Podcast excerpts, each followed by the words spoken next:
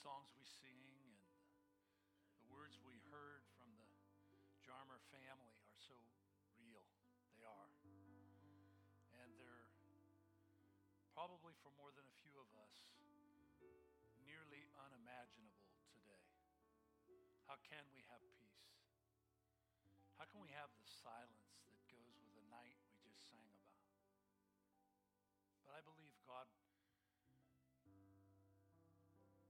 sent his son into a world of chaos, just like ours. So I'm going to ask us to do something as I lead us in prayer. Listen for my instructions. If you're one of those people that your circumstances right now are anything but peaceful, I'm going to ask you to make a faith move right now and stand to your feet. Would you do that? Just stand to your feet. And while those are standing, if you are here and you know somebody that fits that description, their life is in turmoil and tension and grief and trouble and pain and struggle, will you stand on their behalf at this time as well and join these who are standing? There will be a few still seated. Some can't stand. Will you, will you who are standing near them put an arm on their shoulder? Because we're making a faith statement here today. Will you close your eyes now and just hold on to the person next to you, the chair back, and just imagine doing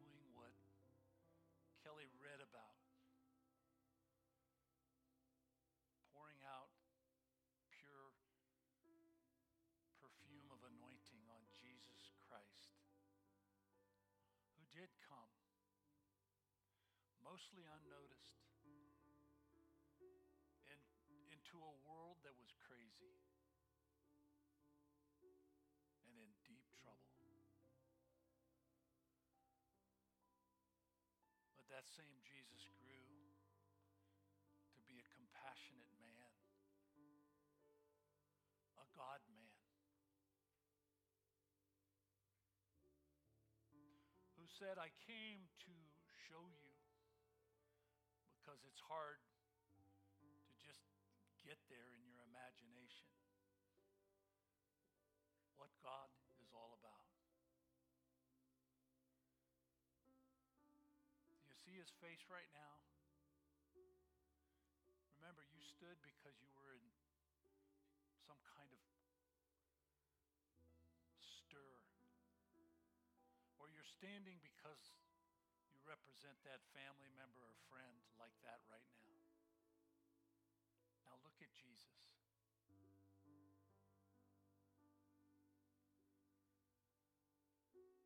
Thank you, Jesus, that all kinds of us are looking at you right now some in this room,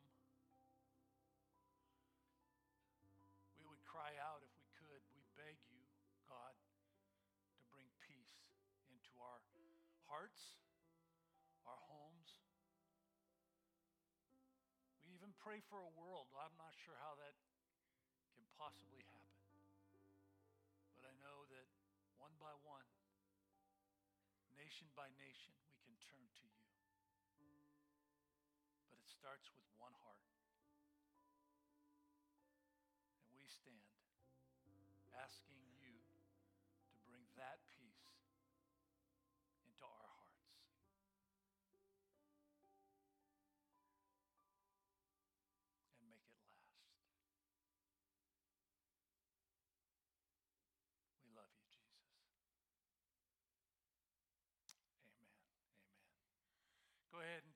seat as kids are kind of making their way around and going to join together for some good times as well, some really important times. Some of you know what goes on in Kidland, but if you don't have one of the children that's there, find out, ask about it. Ask uh, Miss Becky, and she'll tell you the things they do. And Maybe ask one of the children themselves today in cafe or something. It's, uh, it's good things. They, They're learning at a maybe a little people level about things that you and I uh, feel deeply, and um, and I'm glad for that. It's uh, it's a really good thing. I am so. Uh, let me just unscripted tell you that you absolutely must come tonight. Um, we have a great uh, holiday uh, tradition, really. Um, I'm going to give you the right label for it because it's not really holiday, it's an Advent carol sing. And it starts at 5 o'clock and it will, it will end probably within the hour. It's not a long, long thing, but it's, it's, um, we used to have a whole list of things that we would do, and Debbie and I did one of those this last week. We went and watched the Christmas boats go down the Willamette River, and uh, they're hollering from the boats, "Have Merry Christmas," and we're hollering back, trying not to make a scene. And there's a whole bunch of us out there. That's just one of our fun traditions. We love singing, we love uh, hearing the story of Jesus coming. Um, but tonight will be very special, as it is each year.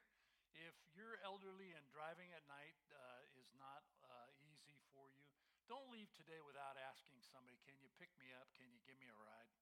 Because I want to I wanna be there. I want to be part of this thing. Five o'clock tonight, right here and it'll be special, and you'll be glad. I uh, have it on good, good word that I will not be asked to sing "O Holy Night." Your, ner- your laugh was nervous. I'm just going to say, you, what does he mean by that? But Kit Whiteman's disappointed because she's the one that many years ago asked me to do that, and I started way out of my, I think it's called your range. Yeah, I was in soprano land before the sucker started. And so I think everybody was winded, including me at the end of that song. But um, anyway, we'll have a lot of fun, a lot of good things, and I really want to encourage you to do that. And then a program note next Sunday is Christmas Eve, and we have our normal 10 o'clock time for our celebration, but we are going to um, have a special morning together. So 10 o'clock, be sure and be here. And uh, I'm not an ugly sweater guy, just dress like you feel like it, okay? So some of you are already in lovely things. And I'm speaking to you who are not in this room right now, but you're really part of us. If you're in another place tuning in today or in the days to come, come join us Christmas Eve, 10 o'clock here at Grace Point. And uh, we're a real place and uh, real people, and we have room for you. So it'd be fun to have you join us. Um, so, music, I, I love how uh, we do that. It's uh, it's not just song, it's not just instrumentation. It's a, it's a mix of things that brings us uh, really impact. Uh, ever since I discovered that years ago as a pastor, I realized that it takes the Word of God and, um, and, and, and oftentimes in song. In fact, for me personally, some of the, uh, the, the, the scripture that I've put to memory came as a song. You know, um, create in me a clean heart, oh God. You probably knew, some of you, that's from Psalm 51. It's David's song after he had confessed his sin. Um, and, and I learned it as a song and then put it to memory. So there's a lot of stuff like that. But um, I like to quote lyrics from songs as well. Uh, because they often dial in. Think of it as a frequency, like you've got a radio and it tunes into different frequencies. I think lyrics tune into frequencies that relate to the lives of a lot of people. And, and it's probably true in just about any genre of music you and I could come up with. Like we could, we could take from classical to rock. We could go from country Y'all, and we could go to Christian. I mean, the, the, call, the, the categories are wide and they reveal sentiments, songs do, that are shared by many. Um, a long time ago, 1980 to be exact, just as dinosaurs were extinct, um, there was a country singer his name was Johnny Lee. And he struck a nerve, a humongous nerve, with his hit song. You know what it is. You're not going to say it out loud because we're going to know you're a Johnny Lee fan. But looking for love. Remember that song? Some of you have a painful sound coming from you right now. Oh, not that song. In it, he tells, turns out it's his story. I did some research and discovered some things about that song long ago. His story um, that actually turned out to be the story of many people, or you wouldn't sell millions of records. Something in it about a frustrating search for love. That was uh, as the, the song uh, story goes. It was a frustrating search for love.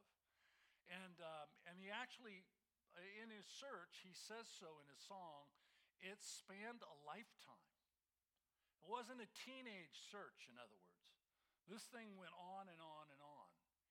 And he made a song out of it, and of course, made millions, I'm sure. But as the song continues, he describes some of the, call them futile places that he searched looking for love. And a frequent repeating line in the song became a really famous admission, not only by him, but people that kind of embraced the song. And it goes like this I was looking for, I'm tempted to sing, looking for love in all the wrong places.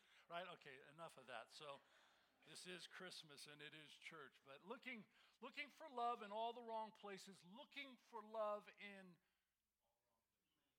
too many faces. Okay, he's not done. And I was alone then. No love in sight, and I did everything I could to get me through the night. What a life. What a desperate life. What a difficult, may I use the word, futile search for some.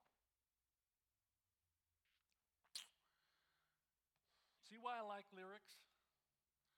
I mean, they, they, we say it as pastors, as teachers and preachers. They preach, they get people's attention. They communicate a message, even if it's contrary to what we're here about. They, they, they grab us and they make us sit forward in our seat. And it becomes something we're going to listen to. Who hasn't felt that way, may I say, about those lyrics? Or, as you just prayed, knows someone who actually, right now, feels like that. Now, time for a surprise. My talk today is actually not about looking for love in all the wrong places. It's not that at all. Because you know, God so loved the world. I mean, we know the right place to look. But given our fourth Sunday in Advent, what the Jarmers just read to us, and man, that feels good on cold hands. I'm just going to stay here a while. Um, I want to change it up. I use it as an introduction this morning. And because I think uh, it's something that we long for and often look for also in all the wrong places. Talking about peace. Uh, so, where are some of the wrong places that we look for peace? Let's start there, okay? Because I am convinced you and I live in the midst of a chaotic world. I'm convinced of that. That's not a dig on Portland, Oregon. We don't have a corner on chaos. You can find this across our country or in any other country of the world. You can find it across the street if you're looking. I could give you examples in our peaceful little neighborhood.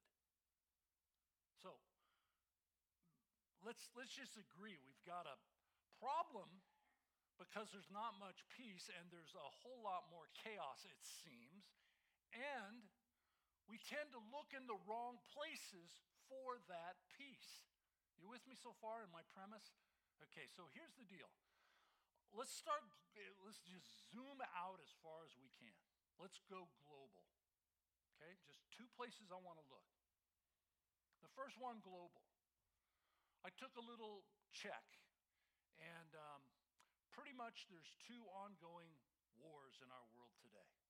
Probably a lot more skirmishes, conflicts, whatever word you want to use, but wars for sure. The one that we all think about for a while now is the Russian Ukraine war. Um, how many? How how long has that been going? Anybody want to guess without checking?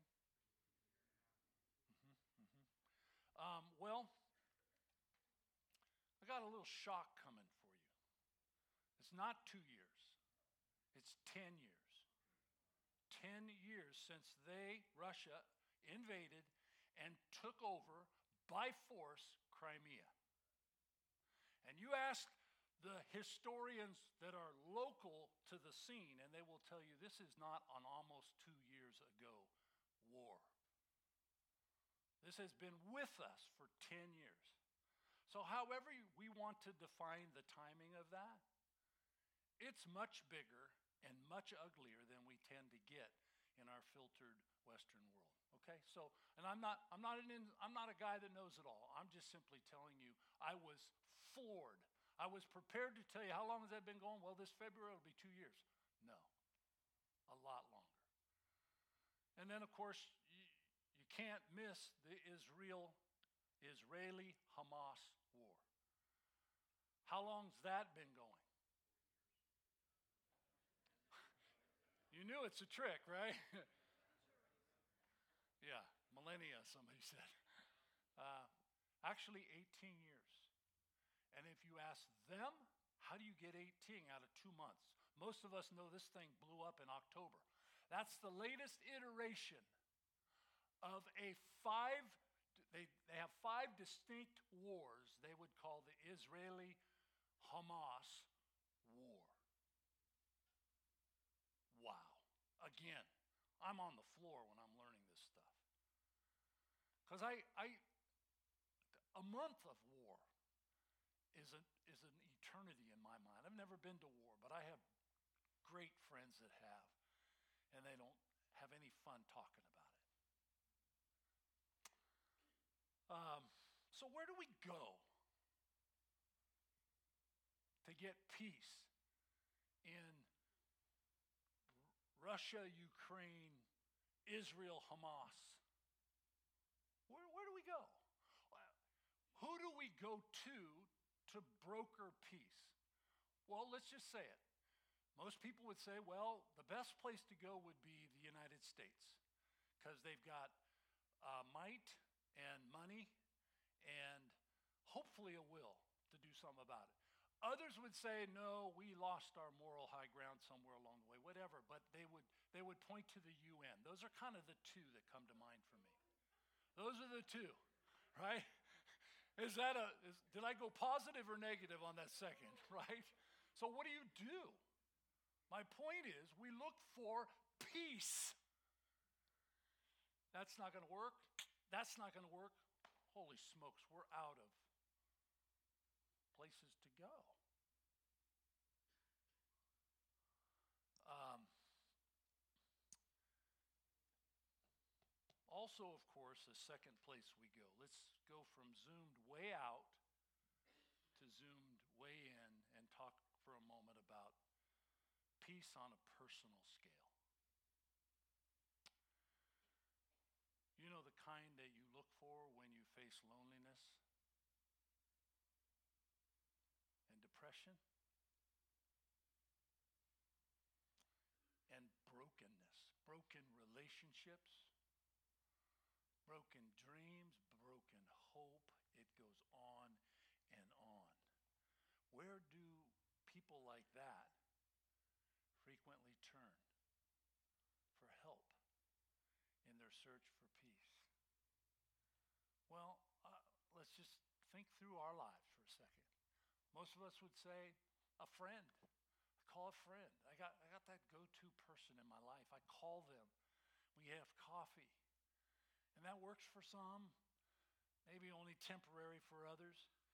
And then we, if it's a big enough problem, it, it seems to escalate to counselors. We call a counselor, a shrink, a, a PhD, an MFCC, um, on and on the labels go. We find, uh, you know, we, we kind of think, well, you know, I'm paying 150 bucks an hour, maybe that'll take it to a true peace that I desperately need. And people do that. Some go to pastors, and, and they're free. uh, but they, they go to pastors and they say, You got something? Um, but more than a few, um, I, it's just, you know me, I'm going to be honest about it. More than a few turn to things like alcohol and drugs. And in our new enlightened Northwest, magic mushrooms seem to be the thing. Seriously, think of the folly of that, or pot, or anything like that. Here's the problem. Never mind your politics. None of this is political to me at all. You need to know that. But every one of those places we turn for peace don't last. That's my problem with that. They, they, they, have a, they actually wear off or they run out, need more fentanyl. God help us. That's, that's crazy. It's, it's knowing we got chaos and turning to the wrong relief and being surprised that chaos didn't go away. Uh, people keep searching because it's a problem that won't go away without a much better response. So, you want the reason why? It's just this pattern, problem, search for, seek for, reach for relief. Pattern doesn't go, uh, you know, we have temporary relief, we have a moment, but it runs out, and then the problem again. Um, you want to know why? My estimation. If you're going to write anything down, this is worth writing down. This is the keeper. The whole rest of my talk's about this. The peace we seek isn't to be found apart from a personal relationship with the Prince of Peace. Take that with you today. Talk to people you love who are in knots. Tell them, admit to them, I can't fix friend. I love you. I'd take a bullet for you. I can. That will not fix your lack of peace problem. Because peace, we seek peace that will last, will not be found outside of a personal relationship with the Prince of Peace. Uh, the Jarmers read some great words from a, um, a prophet that's great in so many ways. God used Isaiah mightily.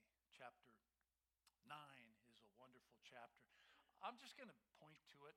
Uh, most of these scriptures you've heard before. We, uh, when describing um, an event eight centuries before it happened, Isaiah uh, used four descriptive names to describe a promised deliverer. Okay? You can't spend enough time trying to go back 800 years. And imagine this is just a real guy He's just a another guy like me or you know Jim or Bill or John or Bob. Just, it's just a real guy. And he's told by the Holy Spirit, write something down, and it's not for now, it'll come true someday, long after he was gone. And he wrote those wonderful words. Uh, we repeat them often uh, at Christmas time for good reason.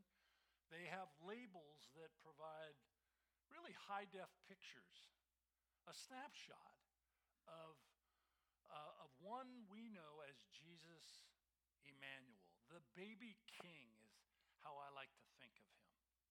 Born a king uh, in Bethlehem. His words are the words we heard, but to say them again. For unto us a child is born, unto us a son is given.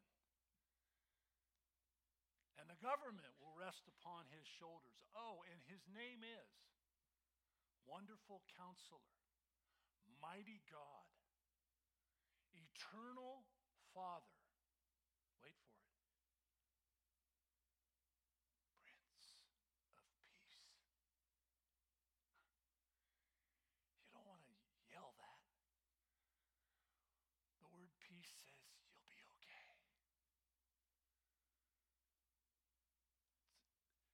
Just last week, we read about a vast company of angels that joined the single angel, speaking, appearing to a few shepherds, and they were singing uh, life changing lyrics. I don't think I've ever thought of what they did that night and recorded in Luke 2 as, as a uh, choir of angels, but they were. Text is clear. Uh, one angel came and announced amazing news. And a short time later, in the same scene, in the same moment, he was joined by a vast company of angels. And this is what they sang, chapter 2, verse 14. You remember last week, it was beautiful. Glory to God in the highest heavens, they sang. And on earth, peace to those on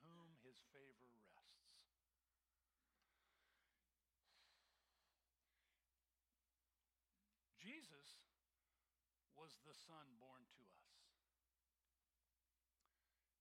Jesus was that child that the choir sang about that night. And Jesus was the one who came to live among us. I think Luke said, pitch his tent in the neighborhood. I know of a lot of tents that have been pitched in places they don't belong in Portland and surrounding areas.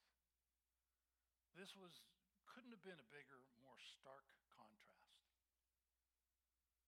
I would I would have taken his tent any day in my front or backyard. How about my home? How about my heart? Um, So, what does peace look like? I mean, he said, the angels said today, uh, t- together, they, they sang, um, Glory to God in the highest and on earth, peace. What is peace? What is, what's the thing we hunger for and tend to look for in the wrong place? Uh, there's an actual Hebrew, in the Hebrew language, it's a word that's translated 200 times shalom. Like on a Sabbath day for Jewish people, it'd be sundown Friday night to sundown Saturday night. It's somebody that want to carry the language, Doug and, and Daniel. Shabbat Shalom, right? It's a greeting that's done not only on Sabbath, it's a greeting that's done anytime. It's, uh, I, am going to, it has for different reasons, but it's used as frequently as uh, the islands, the Hawaiian Islands. We say, as a hello and a goodbye, aloha. It's a very normal greeting.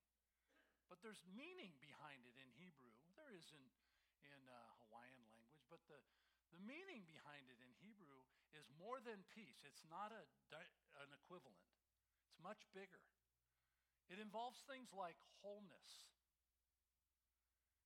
uh, completeness, um, it's, it's, a, better word. It is, it's a word that can have reference to lots of areas of life our, um, our relational, our physical, and for sure our spiritual domains, if you will.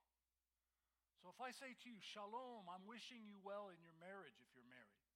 I'm wishing you well in your friendship. Shalom.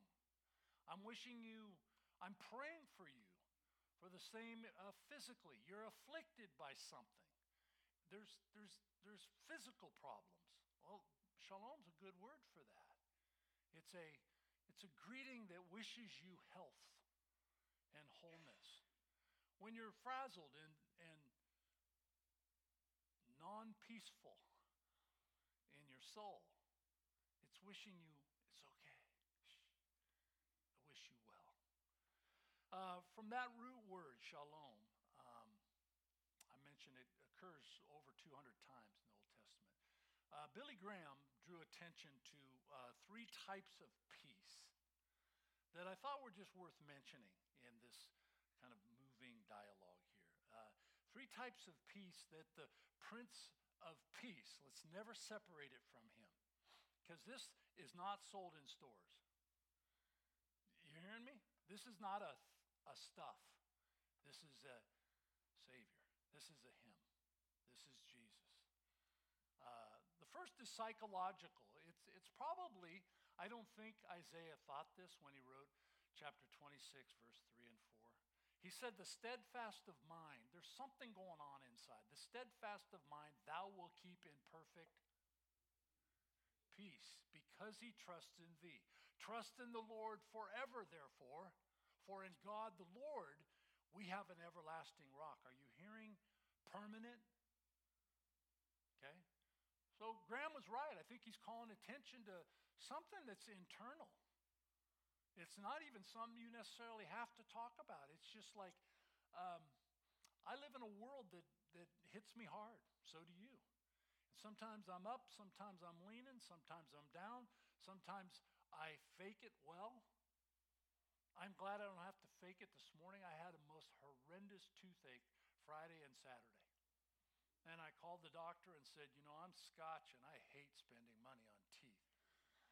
But uh, I need a, a canal, a root canal. I need one of those babies, and I need it. I'm, I did not say all this to them. I, I planned my speech for tomorrow when I have a scheduled uh, emergency, whatever. And I planned my speech to say, bro, how, you know, throw me a bone, man. Give me some grace here, something like that. Guess what happened last night? In my sleep, my tooth came out. I'm all there now. No, um, I couldn't. I couldn't. I mean, ask Debbie. I was not fun to be around. But I'm fun again, and I'm not on drugs either. You guys, trust me. I'm not. I'm not. No. I was Friday and Saturday that's too personal. But I just want you to know something. I think Jesus healed me. I do. I, yeah, I mean, look at that. Anyway, I'm done with oatmeal. So, um, anyway, um, so psychological peace. Let's go a step further, okay? By the way, Debbie made killer soup last night, so she is my hero once again. But, um, let's go from psycholo- that thou will keep in perfect peace him whose heart is steadfast in thee. Steadfast of mind, thou will keep in perfect peace, said Isaiah.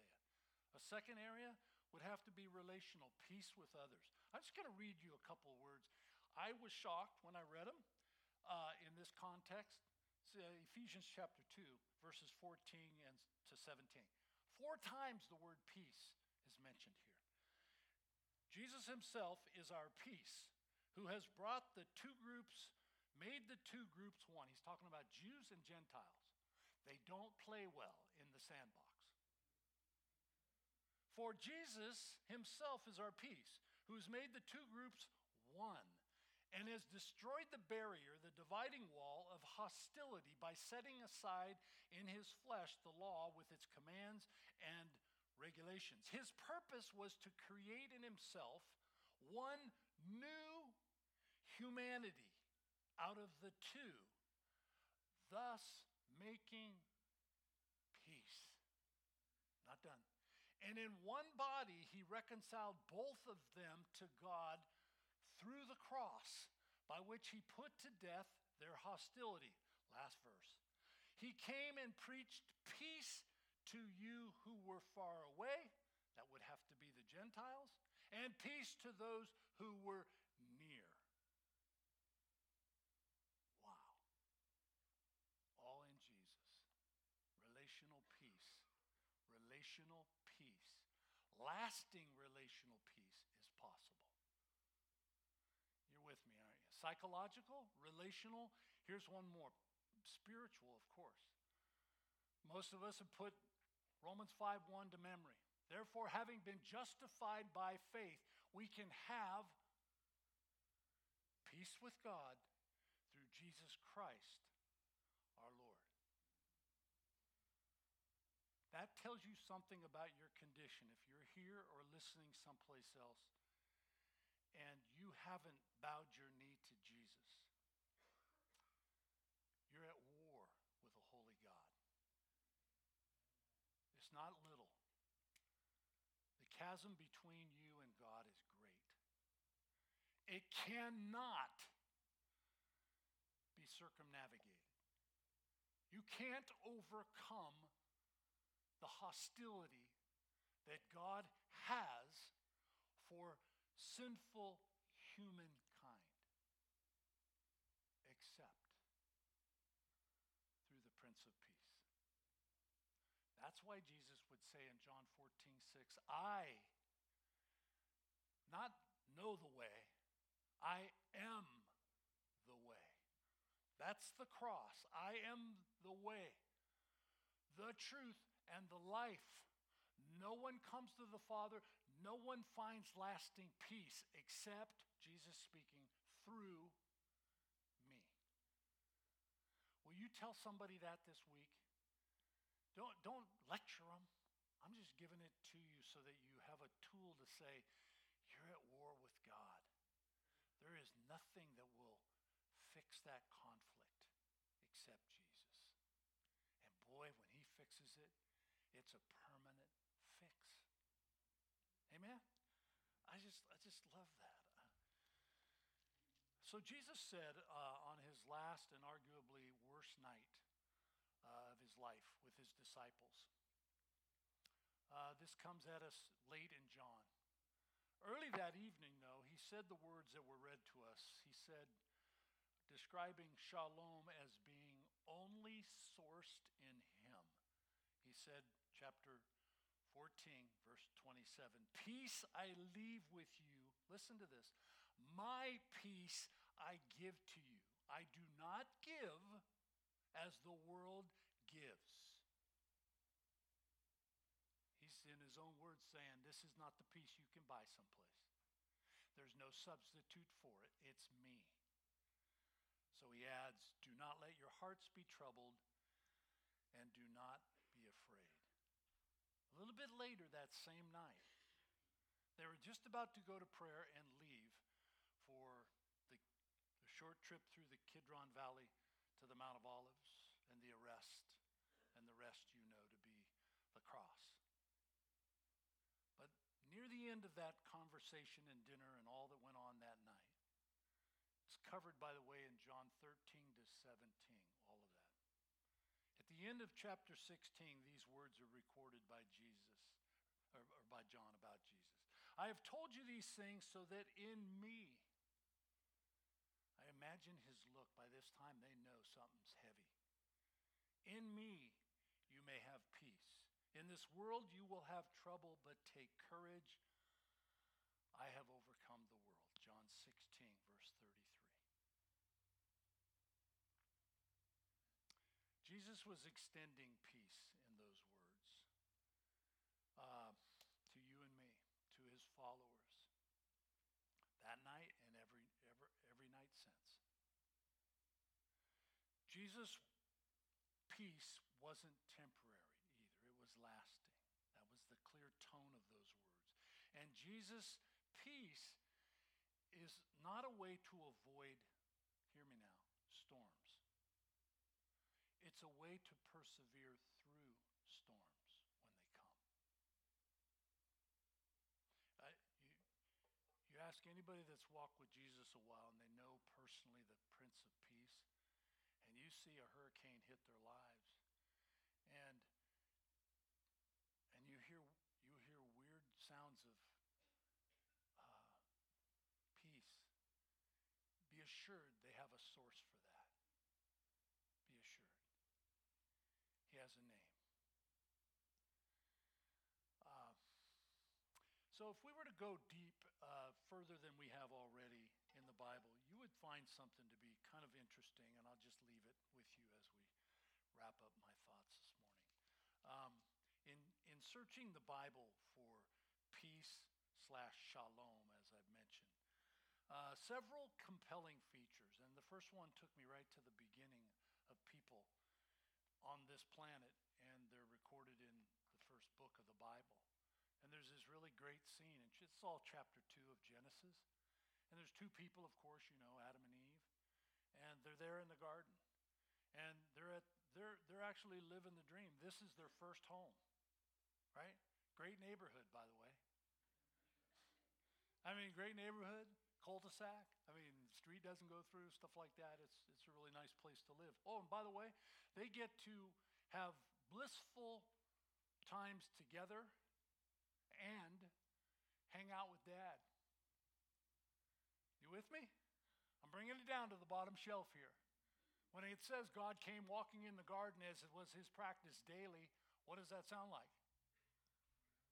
That sounds like dad's here. Let's play. Let's talk. It wasn't always that way when I grew up. When I heard dad's home, I went, oh, whoa. I wonder if my crime spree today will find its way to him. But anyway. Um, but you get what I mean? That's all chapter 2. My, how quickly peace fades. Chapter 4. By chapter 4, actually, chapter 3 it happened. And by chapter 4, the first murder on planet Earth. I'm going to call Cain and Abel. Uh, it wasn't just a, you know, misfired gun. This was, I am going to kill you, and there will be one of us standing when this is over, said Cain. And that's how it turned out. Read it yourself. That's just chapter four of the whole Bible.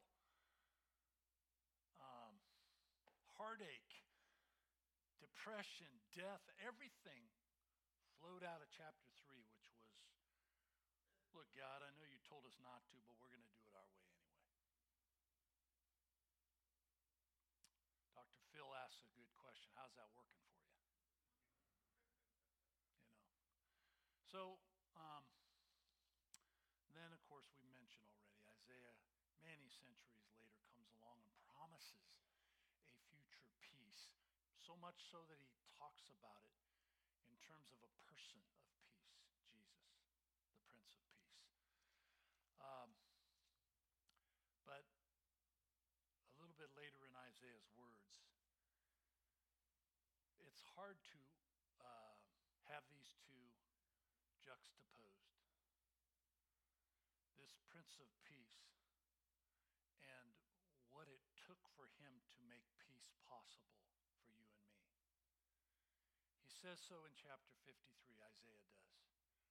Verse 3, he says, verse 5 rather, he was pierced for our transgressions referring to the Prince of Peace.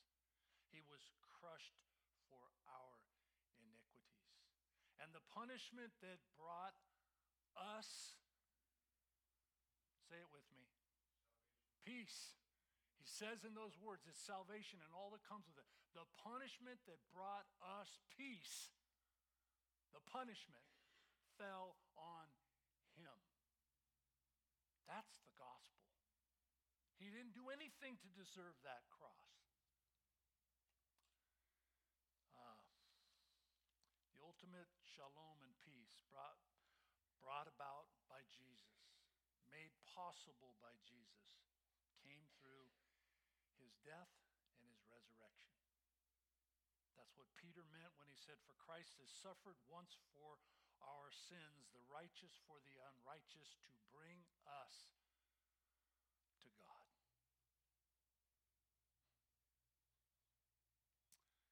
Prince of Peace, Emmanuel. He's the one that provides lasting peace, which means that if someone offers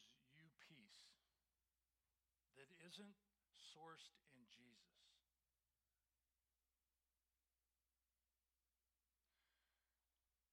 you can know for sure that, that what they have offered, well intentioned, will not last. It won't. It's like a hit. It's like a hit of a doobie. It's a, it's like a you pick your poison. The drink's empty.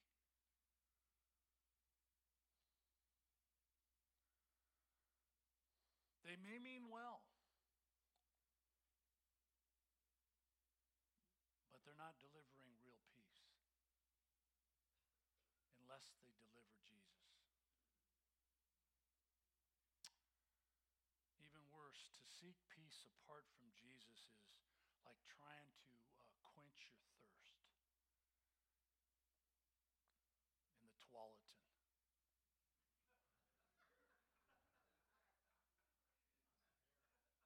Will it, will it satisfy your thirst? Maybe for a moment. Will it likely cause other problems? Almost certainly. It's, it's not clean. It's polluted. Say whatever word you want. But you had thirst.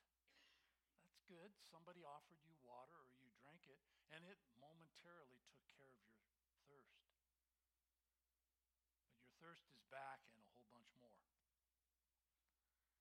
You remember the words that Jesus used um, when he was talking about a woman that um, went to a well. And John chapter 4 talks about this. He's, she's thirsty. She's there daily because your thirst is back and you need more water. And he said this anyone who drinks this water pointing to the woman pulling water from a well, will soon become thirsty again. No insight there. That's just plain speak. But those who drink the water that comes from me, that I give,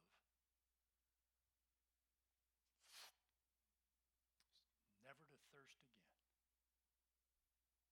Their thirst will be permanently satisfied. And he, he adds, it becomes this, this thirst becomes a, a fresh, bubbling spring from within, giving them eternal life, because that's where Jesus will live when we ask him. I, uh, I would like you to close your eyes and tuck away your notes and take a moment with me. Um, the The lights are going to come down for you to just not be distracted by other things for a moment. Because I think there's an important fact here to, to consider. The, the Isaiah, which we talk about so often, we point to him. And sometimes I think with envy what it would have been like to be the guy given this great news to tell about. There's this baby soon to be born 800 years later. Imagine being the one that was told to write this down or speak these words. And I, have looked at him with envy until I realized wait a minute, there's another coming. It's a second coming. And it's ours to tell about. Steve's, yours. Not just pastors and preachers and other. It's, it's all of us that have met the source of lasting peace. And I think that's really amazing. The first coming of Jesus, which we celebrate at Christmas, was truly good news in every sense. Good news that brings great joy. But the future coming of Jesus the second time, still in our future, is no less joyful. But it's now our news to share. So if you've met Jesus, will you make it a point this week? Say, Holy Spirit, guide me when I drive and shop and do whatever I do. And help me to notice people in a way that I get to tell them I've, I found something that is in short supply in our world today. I found peace You can too. In a baby king who gave his life for us, which, at least personally speaking, calls me to want to adore him in worship. If you don't have him in your heart, would you talk to somebody in this room before you leave? Or would you reach out, steve at gracepointfamily.com? Let's talk. So you can find your way to the source of lasting peace, let's sing now. Join me. Would you stand as we sing Adore?